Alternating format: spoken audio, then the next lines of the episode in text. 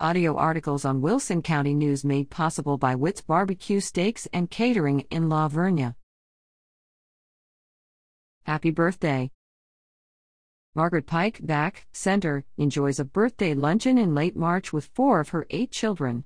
Celebrating with Margaret, formerly of La Vernia and now living in San Antonio, are Clockwise, LR, her daughter, Nanette Kilbay Smith of La Vernia, son Bruce Pike Jr. of La Grange, Georgia, granddaughter Isabel Smith and daughter Sharon Pike Todd, both of La Vernia, and Mimi Kyle of Georgetown, who hosted the meal.